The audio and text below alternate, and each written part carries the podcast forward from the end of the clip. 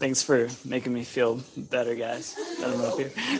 Welcome to Friends of Internationals. I see a few visitors and people that have only been here a couple of times, and just want to say welcome back. Thank you guys for joining us. I won't embarrass anyone because I know that, you know, honestly, whenever I'm going somewhere the first time, I don't like raising my hand or standing up. So I will just let everybody blend in tonight that's visiting.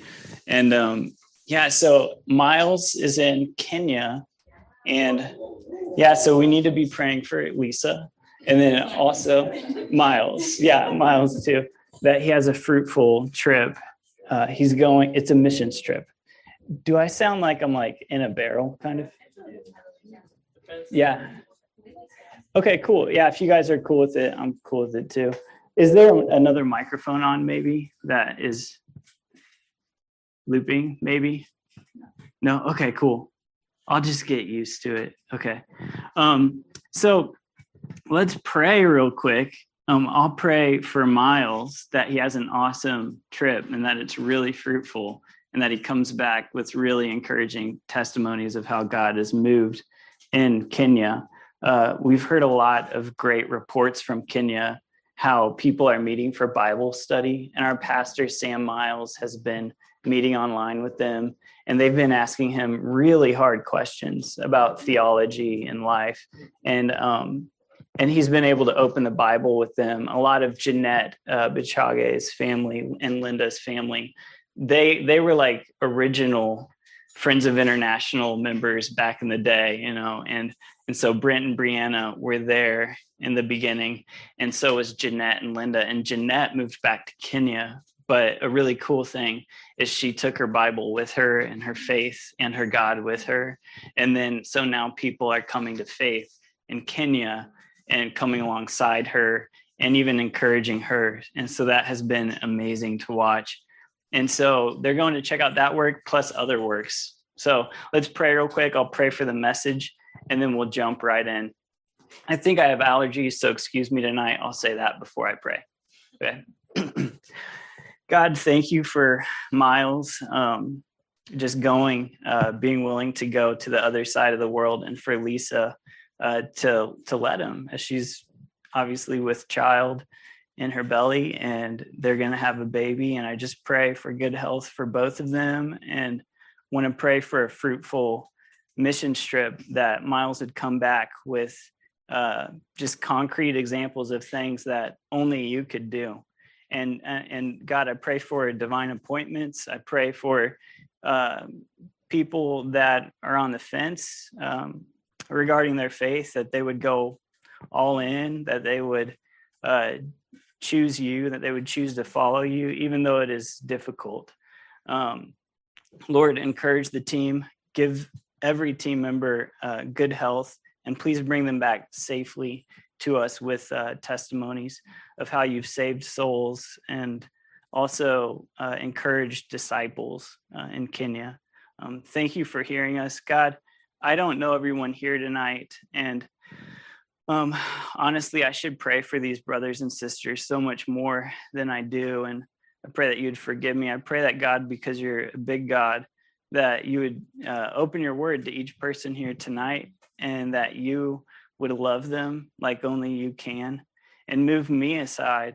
And I pray that we'd all walk out knowing you better and knowing what to do based on the authority of your word. And I pray this in Jesus' name. Amen.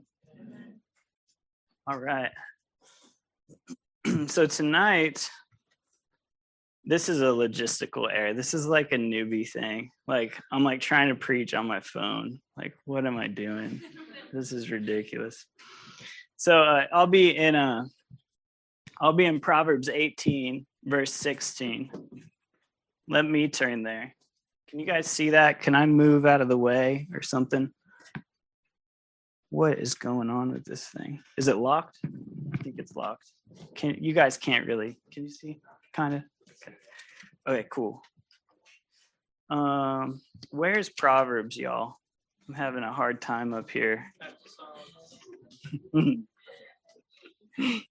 I'm on a serious note. I'm on like digital stuff, so often like I actually forget. And I have gray hair now, so it's like legit. Like I'm like forgetting the Bible, like in mass. Like what? Don't even know John 3:16 anymore. Okay, here we go. Okay, so Proverbs 18:16 says, and this is the title slide because I'm not clever. So a man's gift maketh room for him and bringeth him before great men. And I've thought about this verse a lot. I've thought, you know, like, what does that mean? There's some proverbs that are so clear and easy to grasp, and they're life-saving in social situations, you know, like answer a fool according to his folly, answer not a fool according to his folly. So learning to have discernment. When do you answer someone? When do you question someone? Like when do you answer a question with a question like Jesus did? And just discerning the Spirit like that, because as a believer, you have the Holy Spirit and you can do that. And sometimes you can go deeper and be more helpful when you cause someone to think about the contents of their own heart by asking them a question. So some of the Proverbs are like that. And I'd say a lifesaver for me in a literal way is, what's that one? Proverbs 15:1. A soft answer turneth away wrath. And I think that there has been a time in my life where giving a soft answer to someone physically, literally saved my life, and was able to by the grace of God, navigate a very sticky situation where I could have got myself killed. And so that's awesome when there are proverbs that are that clear. But this proverb has been rolling around in my head for a while. I honestly don't even know how long. But so I want to give the premise of the starting point. I told Lee that I would kind of twitch whenever I was ready to like, but I'd be subtle about it. Like when I was ready for the next one, like, oh, is there a next one?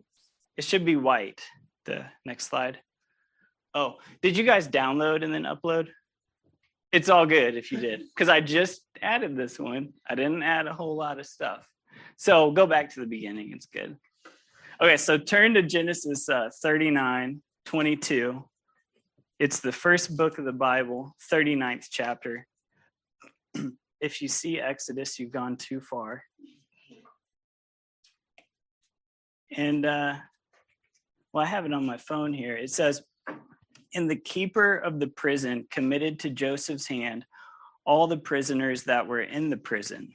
And whatsoever they did there, he was the doer of it." You guys understand that language? You know, sometimes we talk about foreign policy and we're like, yeah, so whatever they did over there, the president was the doer of it. So like whether it was good or bad, doesn't matter who's president or who's the king, who's the guy in charge. We speak in these terms where if something happens under the leadership of so-and-so, we just say so-and-so did it, you know? And so we still speak like that today.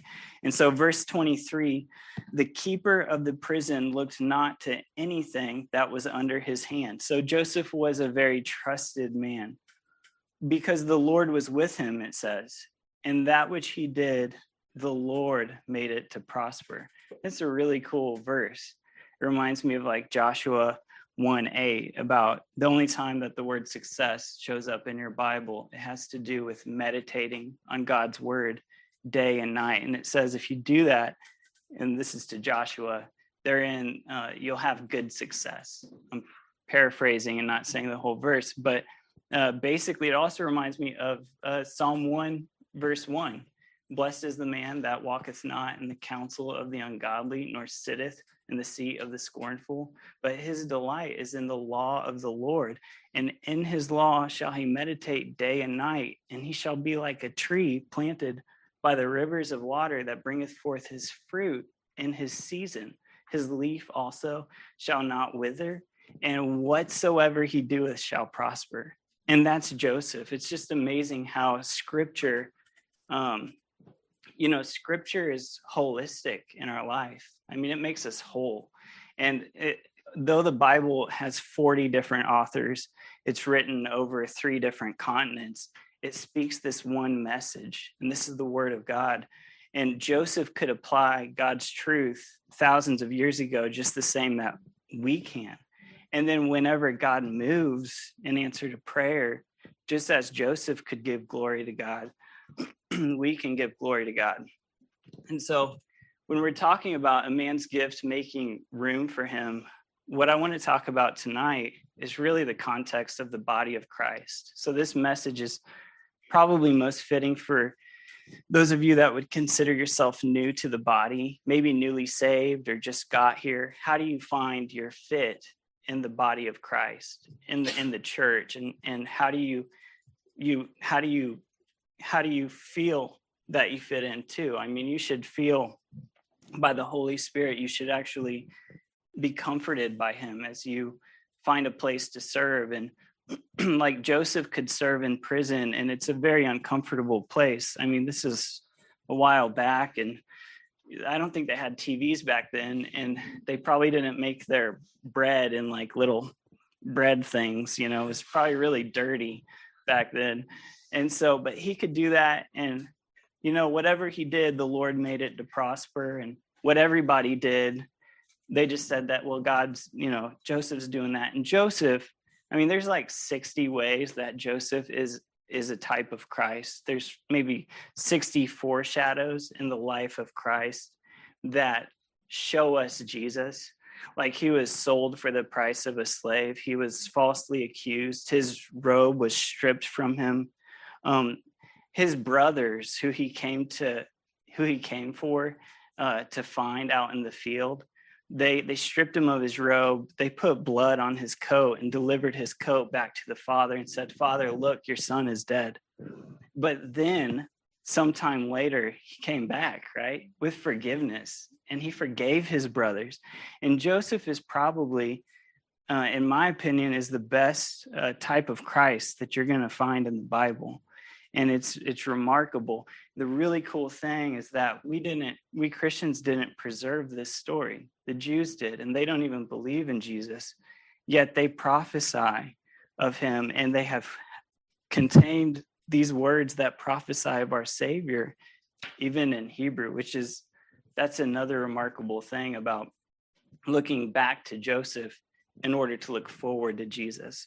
And because the Bible says that if you've not yet believed, you're spiritually blind. So there's a spiritual blindness. You can hold this book and come to Bible study. And so some of you tonight have been holding the book, but you may still be kind of like the Jews, still spiritually blind. And so I'll pray that the Lord uses this message in your life too. And I believe the first slide is, go ahead and Lee. So a man's gift. So we want to break down the verse to figure out, what does this mean? Because like I said earlier, this is one of those it's not immediate, you know, and there's a lot of warnings in the verse too. I mean, great men are not always wise. So it's not always a good thing to find yourself in the company of great men, you know, or to become like great men. There's a lot of very bad great men. And so I want to contextualize this for the believers as when I say great men, I want us to think of souls, whether that's your brother or sister. It's people that God died for. And so, you know, he paid with his own blood.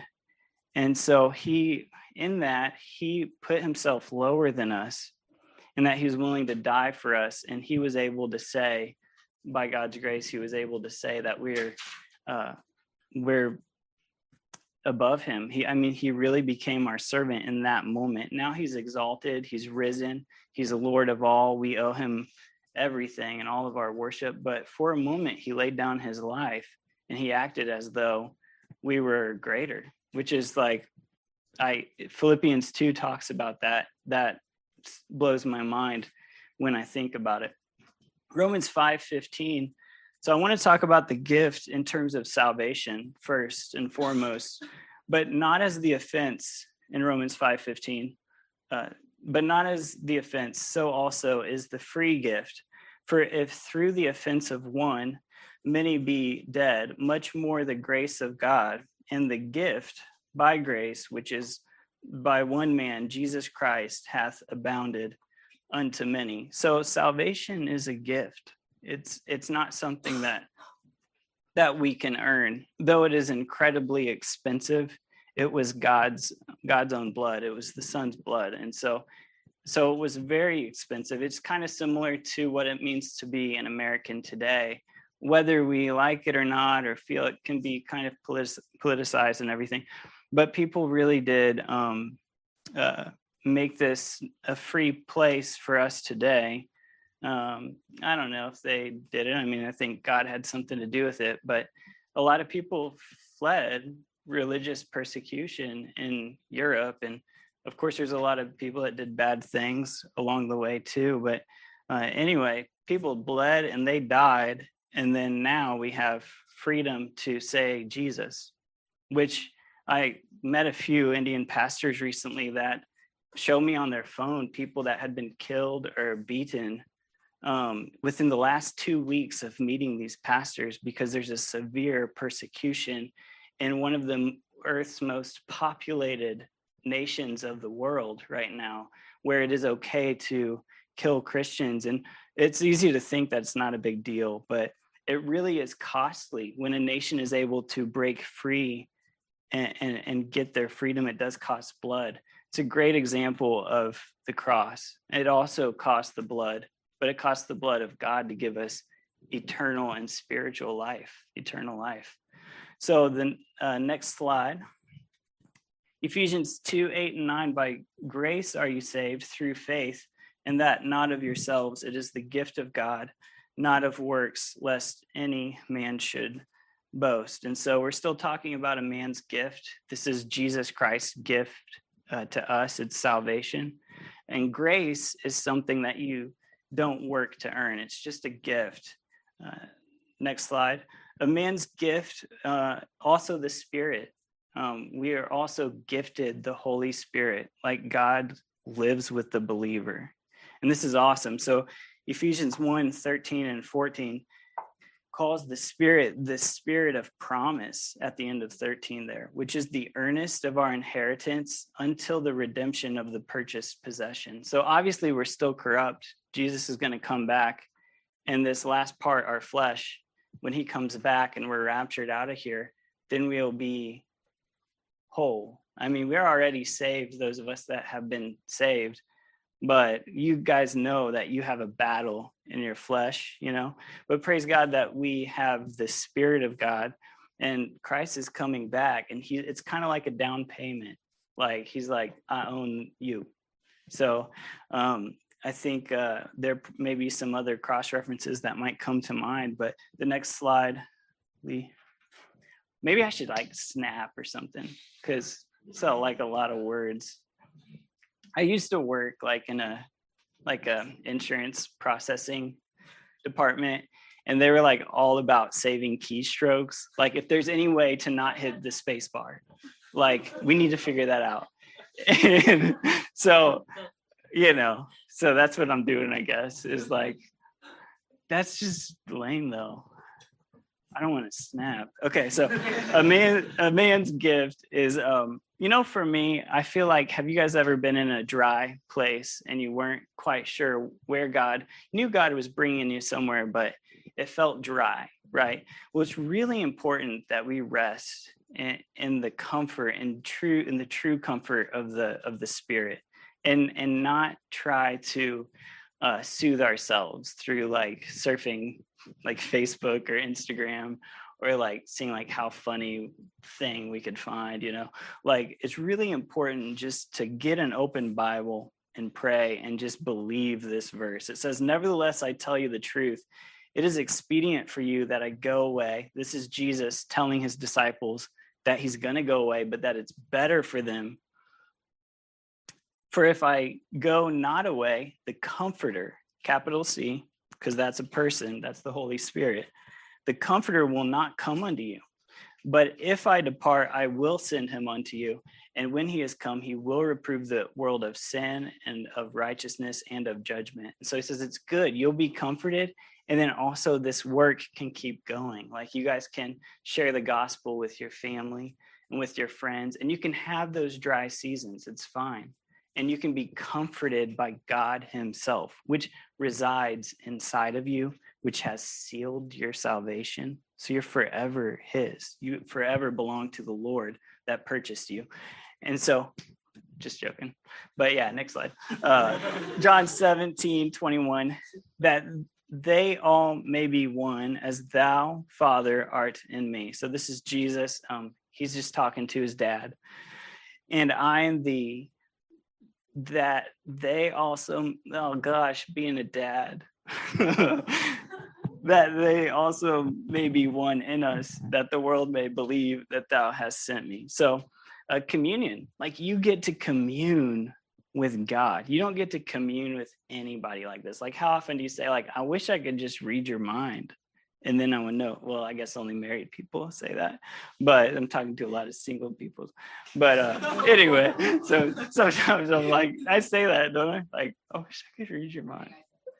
Do you guys ever say that to each other? I mean, yeah. Everyone? Oh, it's all good. Yeah. Well, anyway, I totally wish that was a thing. That'd be great. But the truth is, you know, by the word of God, this is the mind of Christ. The word of God is the mind of Christ. And Jesus prayed that we would be one, just as the Father in Christ is one. That's really special. Like, that's really special to have that closeness with God. Can anybody that's saved say that you've been through a time where you got to commune with God, and you just, it makes the hair stand up on the back of your head, not because it's freaky, but it's just like, you just know God is with you, you know, when you're talking to people. I was at the DMV and this lady broke down, and I was like, God, I don't know what to do. So Julie's going to go to the DMV next week and invite her to church again. But I got to talk to God about it. It's like, because I don't know what to do when people break down. I'm like, I don't know how to help.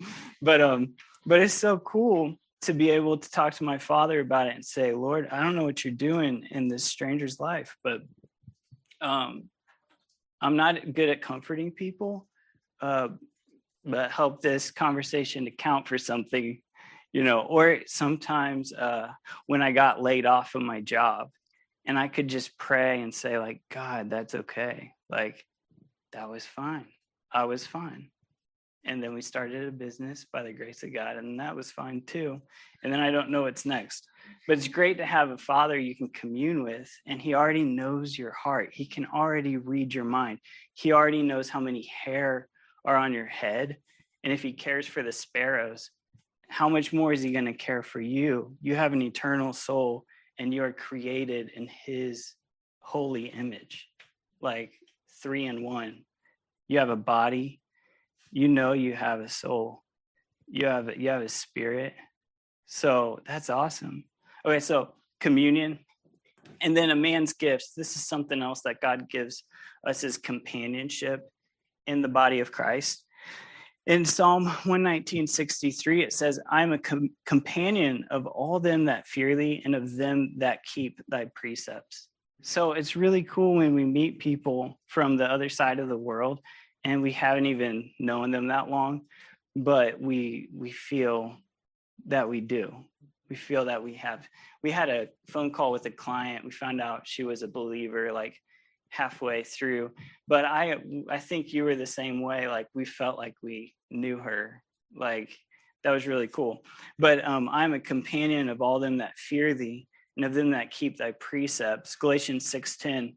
As we have therefore opportunity, let us do good unto all men, especially unto them who are of the household of faith. And so part of companionship is being a good friend or a good companion to people. And so as people are going through hard times in the body of Christ, we should help, you know, carry the load with them. And that's a real blessing to do that kind of companionship. To treat people that way, because it is more blessed to give than to receive. And it's just so refreshing to get our eyes like off of ourselves. But this is another one of the gifts of God to us believers, that the believer is the only person on earth, the only people on earth that can truly do things selflessly. I mean, like Christ, who we're following, just he laid down his life. he didn't even let him take it. He said, no, I'll just go ahead and lay it down. And so we have that ability to live our life in a way that's self-sacrificial. Galatians 6:10 is also a lifesaver for those who struggle with maybe like doing too much. If you struggle with your schedule too, how do you know who to help if there's like 12 billion people on earth, or 5 billion or whatever number is? You're called to help, you know. So how do you know? Well, you start at the you start with the companions in the body of Christ, and this is part of the gift of God, to give in this way. You start by giving to those who are of the household of faith and move out from there. And that's why Jesus washed the disciples' feet first. And so now I want to move on to the next phrase, because we talked about a man's gift. And so I probably need to go back at this point and read the verse that we started with, which is Proverbs 18:16. Just a second. A man's gift maketh room for him and bringeth him before great men. So Ephesians 2:4-6 talks about God seating us together in heavenly places with God. So he's made room for us in heaven. He's made room for the believer in heaven. He's also made room for us in the body of Christ here on earth. If he didn't have purpose for our temporal life, he would have just raptured you up whenever you got saved. But since he has a purpose for you as a believer, he went ahead and kept you here, but spiritually he gave you a seat in heaven. How cool is that? So like you're there, but you're here. And people are like, that doesn't make any sense. But I am like, quantum physics doesn't make any sense. So you tell me. Okay, so the next slide is sufficiency or sufficient. So this is a way in which God makes room for us. He becomes our sufficiency. So we're talking about the gift. What is the gift? I gave you just a few gifts of God. You know, this is not, what do you call that?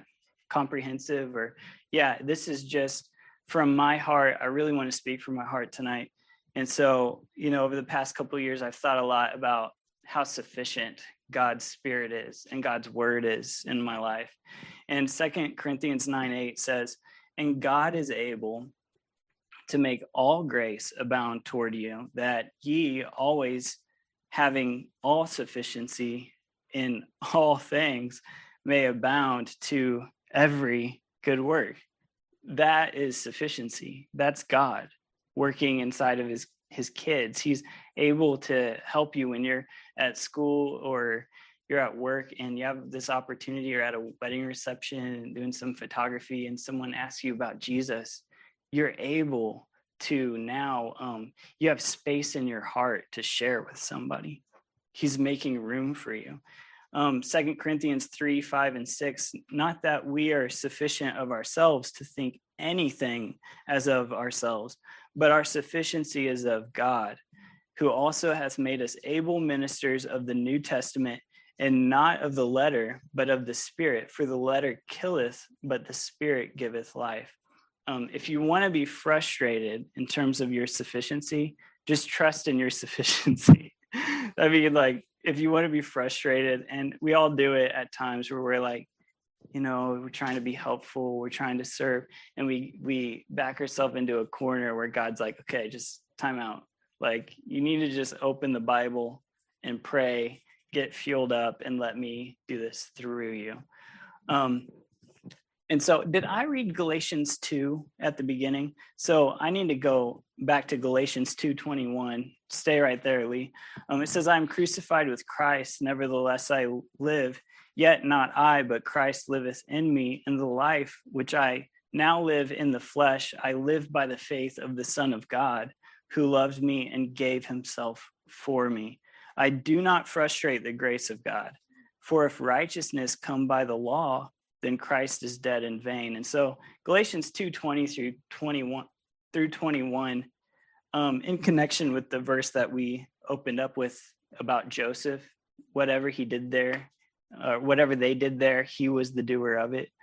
This concept of like, whatever we do, Jesus is the doer of it. Like, that should be our attitude. Like, okay, so I helped you move. And Kaya in college and young adult ministry, we help each other move.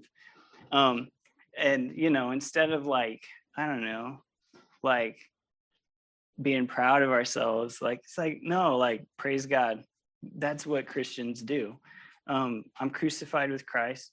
Nevertheless, I live, yet not I, but Christ liveth in me. So glory to God, whatever I'm doing in faith, you know, for the Lord, that needs to be my attitude. But I know that that's really hard to do. That's why I would like to, like, Facebook all the good deeds that I do, like just out here planting flowers for, you know, for the Fitzpatricks. You know, we're just taking care of their flower beds, you know. But no, but it's cool. There's literally no judgment, whatever you post, except for if it's bad, obviously. But yeah, but you know, there's just some things that you can leave between you and the Lord as you mature, and let God be the doer of it, and just pray about it, water it with the Holy Spirit. And we don't always have to narrate all of our experience with God for the whole world. We can have a few companions that we really buckle down and pray together and prove things out together. So we just talked about sufficiency. And so now I want to talk to you about another way that God makes room for us, and that's to walk. And so, yes, it's already there. Thank you, bro. Okay, so this I say then, walk in the Spirit, and ye shall not fulfill the lusts of the flesh. For the flesh lusteth against the Spirit, and the Spirit against the flesh.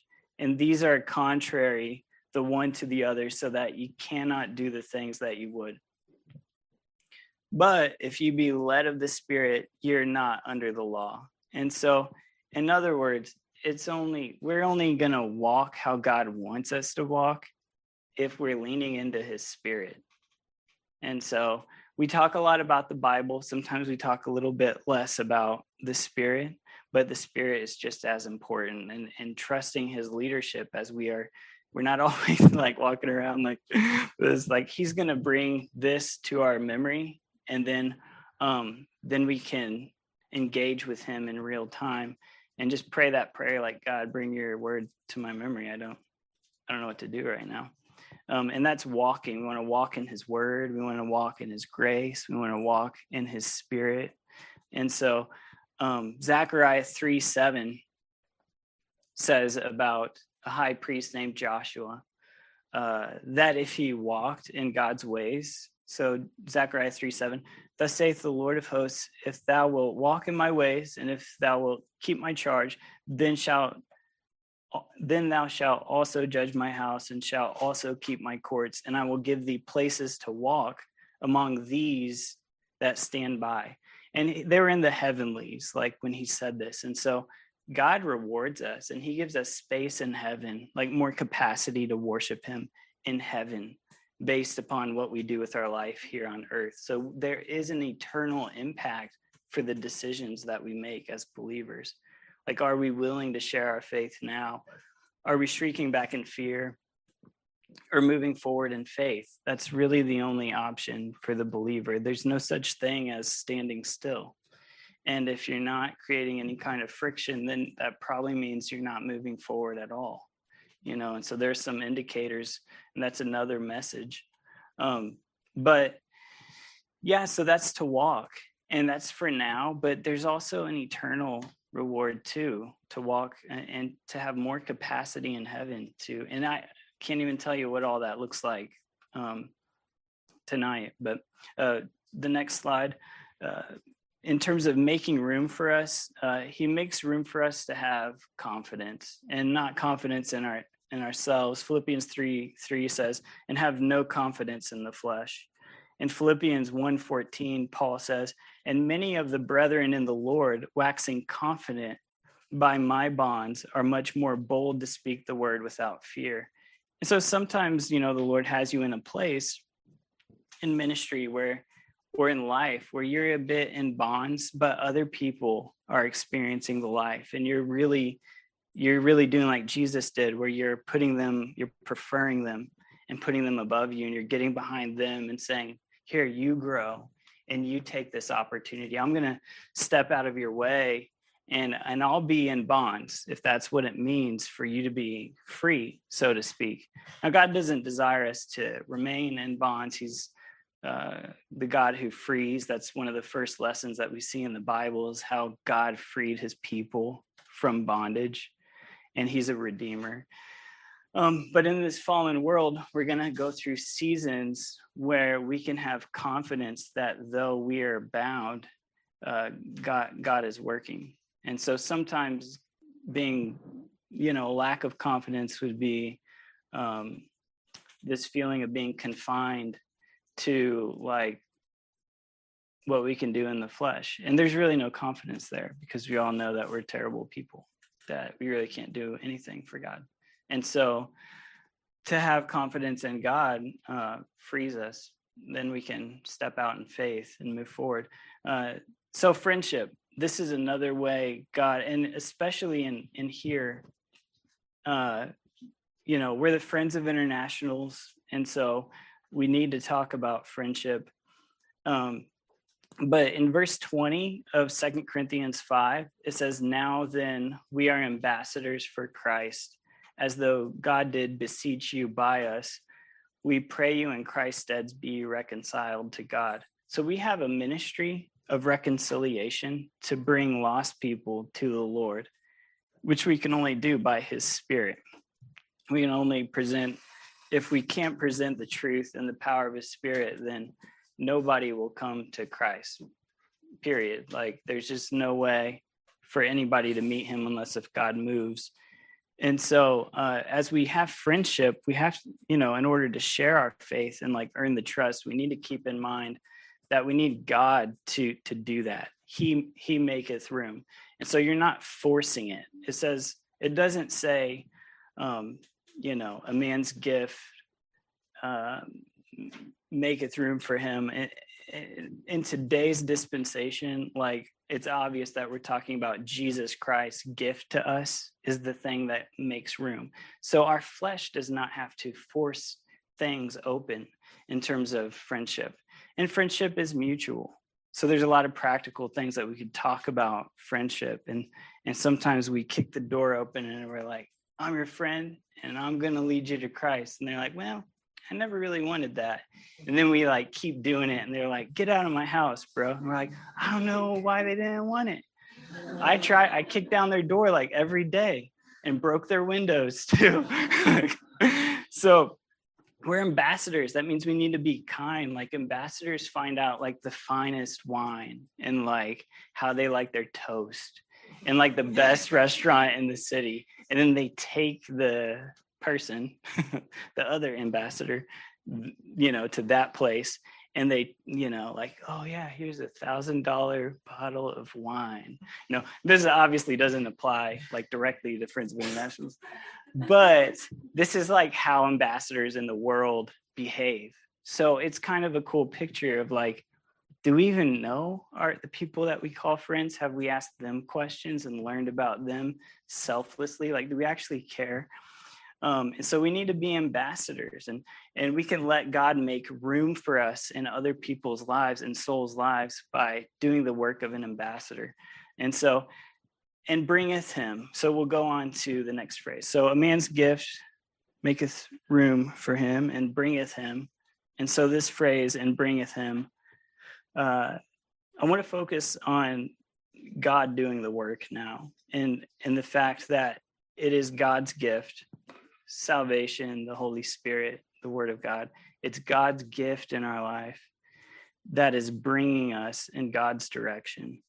And there's a specific way that we are to be brought.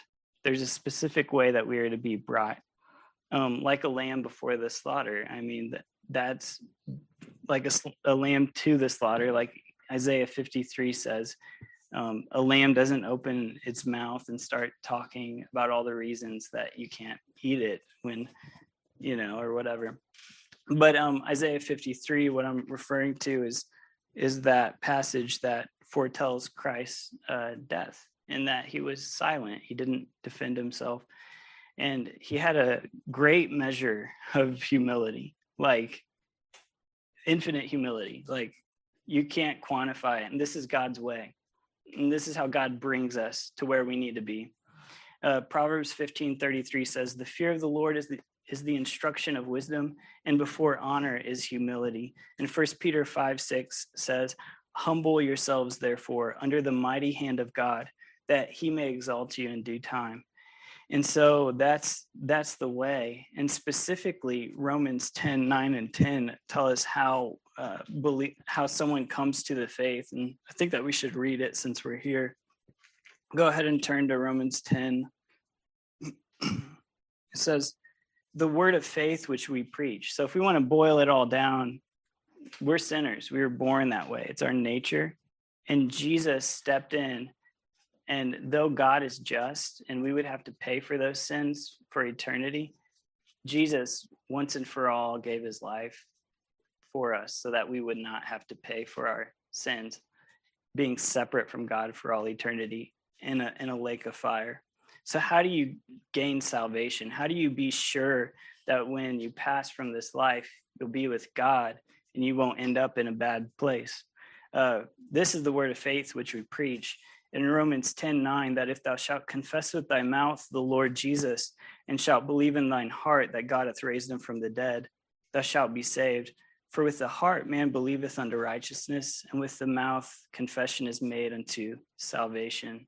And so if you call on the Lord, in verse 13, it says, whosoever shall call upon the name of the Lord shall be saved. So I encourage you, if you've not yet met Christ, just talk to somebody that you've met or will meet tonight about that, and make sure that when you walk out of here, you know that you're saved. I can't guarantee you that you'll get hit by a bus or anything like that, but probably what's more likely to happen is tomorrow you'll have a little less conviction about it, and so on and so forth, because the devil will feed you good things in your life. He'll bless you all the way up till your death. And that's the scary thing, is that if you reject Christ, he's not obligated to give you another offer. You could wake up tomorrow and just not want it anymore. You might say to yourself, oh, I will want it. I know I will want it, but you don't really know that. So yeah, I just encourage you, and no judgment. Again, we are all, everybody in this room would just be so happy if someone came to faith after hearing about what Jesus has done for them. So the next slide, God brings us in his timing. So this is another way in which God is bringing us along. Psalm 75:6 says, promotion cometh neither from the east, nor from the west, nor from the south, but God is the judge. He putteth down one and setteth up another. Okay, and so next slide, Lee. God's work. So this is another thing that God is doing in our life. And so instead of the way that God is bringing, it's like this is the what. Like what does it mean for God to bring us to stand before great men? It means that he's working in us. We are his workmanship. That word right there sums it all up in Ephesians 2:10. For we are his workmanship, created in Christ Jesus unto good works, which God hath before ordained that we should walk in them. Psalm 127:1 says, except the Lord build the house, they labor in vain that build it. Except the Lord keep the city, the watchman waketh, but in vain. So we need God to do the work. And if I'm going to let God get the glory out of my life, if I'm going to live the crucified life, and if I'm going to be like Joseph, who was like Jesus, and if I'm going to be able to say, whatever they did down there, he was the doer of it. If I'm going to be like that, I have to have this prayer on my heart. Except the Lord build the house, they labor in vain that build it. Except the Lord keep the city, the watchman waketh, but in vain. So that's got to be our prayer as we're being brought along. And so I want to talk to you about what it means to live a Godward life. Nehemiah is a wonderful example, and it means having God's hand of blessing on us. So Nehemiah 2:18 says, "Then I told them of the hand of my God, which was good upon me, as also the king's words that he had spoken unto me. And they said, let us rise up and build. So they strengthened their hands for this good work." And then 2 Corinthians 3:4-5, "And such trust have we through Christ to Godward, not that we are sufficient of ourselves to think anything as of ourselves, but our sufficiency is of God." And so to be brought along by God, and then I'll go on to the next. To be brought along by God means to have trust through Christ to Godward. So we have a relationship with our Father that begins with knowing Christ and walking after him. Living a Godward life is living a life like Christ. It means being a Christian, a little Christ, or following Christ. And so that is the Godward life. And it includes having his hand of blessing upon us. And so another way that we can live out these words, "and bringeth him," from Proverbs 18, verse 16, if we're going to live out those three words, is to be unified, because God cannot bless disunity. And so Proverbs 25:28 shows us to be brought along by God. If he's going to give us the grace to glorify himself, it says, "He that hath no rule over his spirit is like a city that is broken down and without walls." And so unified within ourselves, like, are we whole? Like, are we, like, by the Spirit of God, are we put together enough to be discerning and to walk with the Lord today? Have we met with the Lord? We can't be unified in our own psyche, or whatever you want to call it. You know, we talk about fractured mental states and kind of people that live in double-mindedness, and it's really a sad thing. Ezra 3:1 says then about all of Israel, and Israel is a picture of the individual believer in your Old Testament. So some people got it wrong, and they thought Israel was a picture of, like, the church, like at large, but actually it's more accurate to say that they're like a picture of you. So, like, the Passover, you know, the Israelites were freed from slavery. That's a picture of your salvation, specifically your salvation. Anyway, so Ezra 3:1 says that the Israelites gathered themselves together as one man to Jerusalem. And so be unified in yourself, and then you know, obviously that should go outward. Like, you should be able to relate to your family, right, and work together in ministry. Psalm 119:10 says, "With my whole heart have I sought thee, O let me not wander from thy commandments." And the next slide, what it means to be brought along by God. Like, if we're going to say that I know that God is bringing me along and I'm not pushing my way, then it means to have judgment. And so Daniel purposed in his heart that he would not defile himself. And because he was predetermined beforehand in his whole heart, he was able to be brought along with God and do things that were impossible, like interpret the king's dreams. Like, that's wild. And he told the king what they meant. But he received that judgment from God after being purposed in his whole heart to follow God. Psalm 119:59 says, "I thought on my ways and turned my feet unto thy testimonies." And so being carried along in life by God does not mean that you turn off your mind, and doesn't mean that you turn off your heart either. We have decisions every day that matters. And I think we can all relate with the fact that we miss opportunities and we need God to work. And so souls. So I want to talk to you about the before great men part of the verse. "A man's gift maketh room for him and bringeth him before great men." And so specifically, I think I told you in the beginning, what the Lord had laid on my heart is, like, how do we behave in the context of the local church, which is a lot about what 1 Timothy has been regarding, you know, that 1 Timothy 3:15, where our Bible studies are in that right now, that you would know how to behave in the house of God, which is the pillar and ground of truth, which is a huge statement. But we're here because God's not done saving souls, you know, and so he's edifying the saints here, but he's also very concerned with other people that are still outside of the church. And so Acts 1:8 tells us that we should be witnesses to those in our Jerusalem, which would be our family and our friends, and then move out from there. And so if we can think of other people, I mean, this is a very loose, I don't want to say interpretation, but a New Testament dispensation read of this verse. There's another way. The cool thing about parables and Proverbs is I think there's more here to unpack that we're not going to get to tonight, some warnings in this verse as well. But here, I don't want to confuse you. When I say before great men, this is souls. Like, we should view people and say, yeah, you know what? You are great. And you should know this message because God loves you. Like he said you were worth it. And so, but Job 32:9 says, great men are not always wise, neither do the aged understand judgment. So we have to know that the fear of the Lord is the beginning of wisdom.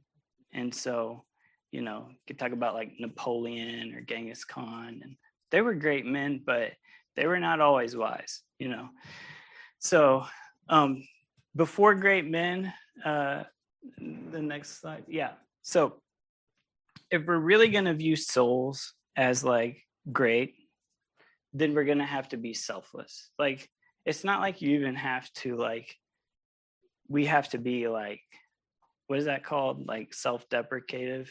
Like, we don't have to like put ourselves down or whip ourselves or any of that kind of weird religious stuff that people are into. There's some people that are crucifying themselves these days. Like, I don't even understand that. But when we count someone as great enough to, you know, befriend and or count a companion and share the gospel with or encourage, this is going to be selfless. And Joseph, I believe, had, so back to Joseph, who Miles has been presenting, Joseph had that ability to be completely selfless. So Genesis 50:20 says, but as for you, so this was his brothers, ye thought evil against me, but God meant it unto good to bring to pass as it is this day to save much people alive. And so Joseph was able to go through a hard season, and you don't ever see him complaining about his situation. He just holds out to the end until he can say, some people were saved, praise God. And then that's selfless. So he's not like, oh, woe is me, like, I'm not great, and y'all are great, so my life is terrible, you know?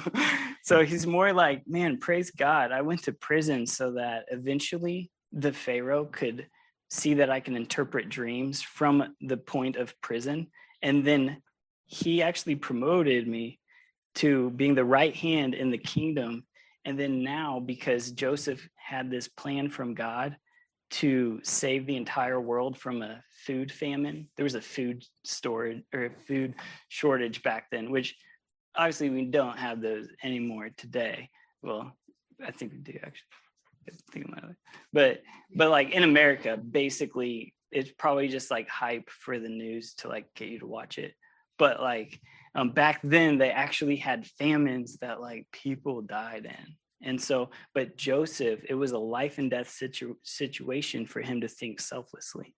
And I don't think that as Americans, we really have this ability like handed to us. Like, we're generally like very self-creative. So like, I need you to know who I am, and I need you to respect precisely who I tell you I am. And so we think so differently than Christ, you know? And so we can't just go in with culture and treat people in a worldly way. And so let's go on to the next one. Okay, so submission is something that needs to be had when we recognize we're in the company of great men. So I need to be submitted, but not necessarily to the people I'm speaking to, or to be held captive by their thoughts or ideas or body language or anything, but to be to really be submitted to the Holy Spirit as I'm conversing this summer. And so with lost people. And so 1 Corinthians 12:4 says, now there are diversities of gifts, but the same Spirit, and there are differences of administrations, but the same Lord, and there are diversities of operations, but it is the same God which worketh all in all. So we submit to the Lord, we have the same Lord, but then we also submit to each other. And that's really where we have a powerful witness. It's not really whenever we go by ourselves, but whenever we go as the body of Christ to the world. And then we can stand before great men, and we've got a whole community here. We're like, well, actually it works. Like, look, it works. But if we go out and we're like by ourselves, we're like, look at the great community that Christ made. And they're like, what community? Like, I don't know what you're talking about. So as we go before great men, we have a message of peace. This is a message of peace. And so Proverbs 18:16, a man's gift maketh room for him and bringeth him before great men in order to deliver a message of peace. This is not, we're not trying to like cause war with people or debates. And so God is not a respecter of persons. And so making peace does not mean you're just going to respect any old thing just for the sake of peace, right? And so in verse 36 of Acts 10, it says, preaching peace by Jesus Christ. He is Lord of all. So it's going to be a message of Jesus's lordship, and not just trying to, you know, avoid confrontation. And so another aspect to standing before great men, which is standing before souls to deliver the gospel to them in this context, or great men in the sense of serving our brothers and sisters in Christ. So twofold in application. Is to confront sin. And so Miles told this story, but while Joseph was in prison, he did deliver a message of judgment. So one man was killed, the other one lived. But Joseph didn't, you know, he didn't not tell the guy the bad news. Like, there is bad news that we have to tell, and that's really hard. But, you know, as we stand before great men, we have to know that our God is greater. Yes, we're made in the image of God. Yes, we're all sinners. We've fallen. God is much greater, and he wants to restore people. He loves people. And so Joseph did not shriek back in fear. He went ahead and he confronted sin, and he stood for truth. And then lastly, another aspect before great men, Proverbs 18:16, a man's gift maketh room for him and bringeth him before great men. Proverbs 11:30 says, the fruit of the righteous is a tree of life, and he that winneth souls is wise. And so the whole reason that God would give you a platform to stand on to preach the gospel is for the specific and divine purpose of winning souls. And so we stand before people that we love, and we esteem them higher than ourselves. And Proverbs 11:30 says, the fruit of the righteous is a tree of life, which that's you if you're a believer, because of First or Second Corinthians 5:21, for he hath made him to be sin for us who knew no sin, that we might be made the righteousness of God in him, in Christ. It literally says that the way God views us as our Father now is that he views us as righteous. And so now we can just trust God. We don't have to pretend to be righteous or anything, or add anything to it. We can just trust that because God lives in me and I'm walking with him. I'm living a repentant life and I want to bring him glory. I can stand on the Bible and just deliver the gospel. And it says, he that winneth souls is wise. So I guess the warning is, if we're not winning souls, that means that we're unwise. And so I want to give you a charge this summer and something to pray about with your groups. Like, what is your strategy for missions this summer? And how are you going to reach internationals with the gospel? Can you honestly say that you have a way to do that, to love people? Is God bringing people to you? Are you going to them? Are you allowing God to bring you along to stand before people to proclaim the truth? And so pray about that, because it would be really sad if we got to August and school started again, but nobody heard about Jesus during the summer, or no one was edified, and people just kind of fell off and felt carried along, didn't really feel included. And so I would just encourage us, even people in our own Bible studies that feel like they're outliers or on the fringe, reach out to each other this summer, and let's allow God to make a difference in people's lives through us. So yeah, there's a chart that is really more for me than you guys, but it starts with salvation, ends with giving God glory, and there's some things that kind of, if you add adjectives and stuff, it was just like a way for me to visualize this verse in the way that God delivered it to my heart. But I'm not going to walk through it because I shouldn't have even put it up here. So, but I love you guys, and I'm going to pray, and then we'll break up into small groups. Please find a small group. If you don't have one, you're welcome to join mine. God, thank you so much for your word. Thank you for the truth of your word, that the gift of salvation, the gift of the Spirit, your comfort, your love, your companionship, it makes room for us to serve. It brings us before great men that we can esteem higher than ourselves, that we can have purpose. The whole world is trying to flee pain, but you give us purpose in our pain and in our season of waiting.